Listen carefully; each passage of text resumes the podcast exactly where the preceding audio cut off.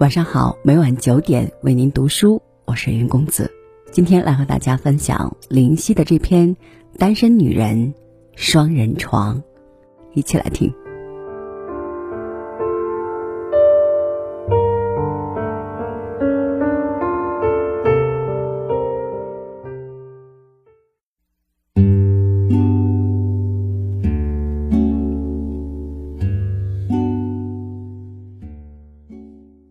新居时，我特意买了一张宽大松软的双人床，十分舒适，也十分显眼。每个上门做客的人都会身不由己的看上几眼，虽然嘴上没说什么，心里一定在想：一个单身女人要那么大号的床干什么？与别人不同，我是一个自由工作者，大部分时间都待在家。对我来说，床不仅是睡觉的地方，还担负着部分椅子的功能。除了每天两小时在电脑前写作，其余大部分时间都是在床上度过的。试想，世界上还有什么比躺在床上一边听音乐一边读书更享受的事儿？天堂也不过如此。如果再加上晚上睡眠时间，床就成了我每天生活的主要场景，因此再宽大舒适也不为过。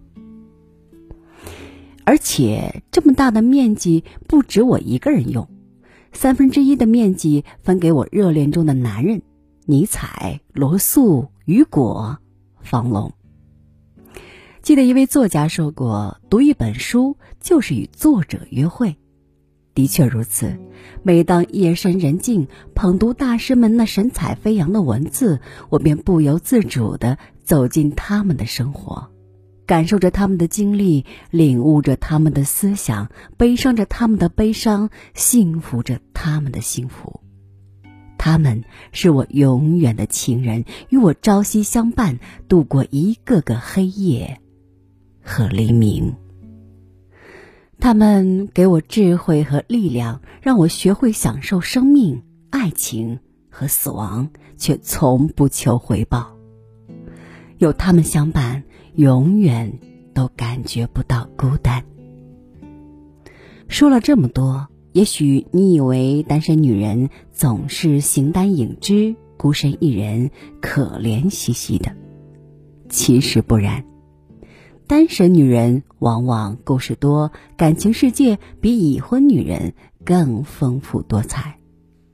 以我为例，单身四年，谈了两场恋爱，平均两年一场，还不算被我拒绝掉的。如果来者不拒，怕是十场也挡不住。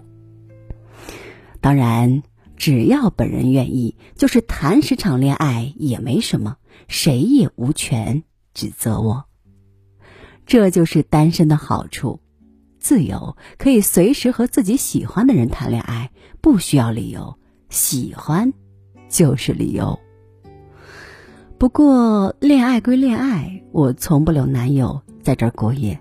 也许是一个人习惯了，房间里再放一个人进来，就好像放进一个磁场，即使他老老实实待在那儿，一句话不说，也感觉他身上发射出一种波。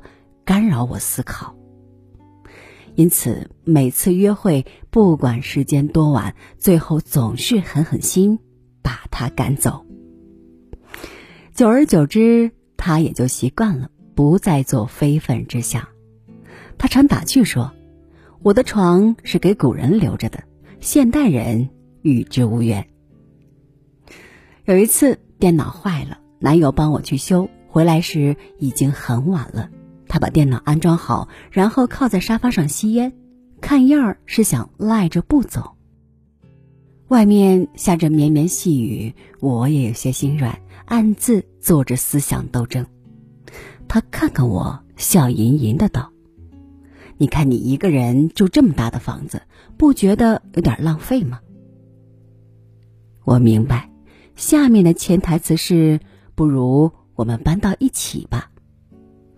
我有些心跳，赶紧道：“是呀，我一个人住这么大的房子，对房子来说是有点浪费。但是假如放进一个人来，那对我就是浪费。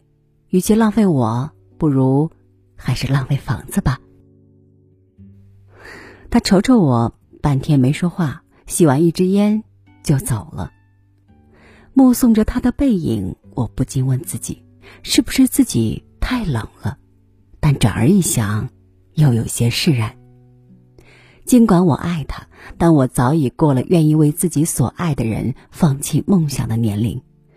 我深知自己是一个从经济到精神都很独立的女人，是一个十足的自我中心主义者。喜欢按自己的方式安排生活，不需要也不可能接受一个全日制丈夫，因此我才拒绝婚姻，选择了现在的单身生活。选择单身就是选择了一种生活方式，你的生活中心就是自己，想什么时候起床就什么时候起床，想什么时候吃饭就什么时候吃饭，不用考虑。别人的感受，只做对自己有好处的事儿。从某种角度上说，这是最人性化的生活方式。当然，这一切是有代价的。你要一个人付清所有账单，包括床。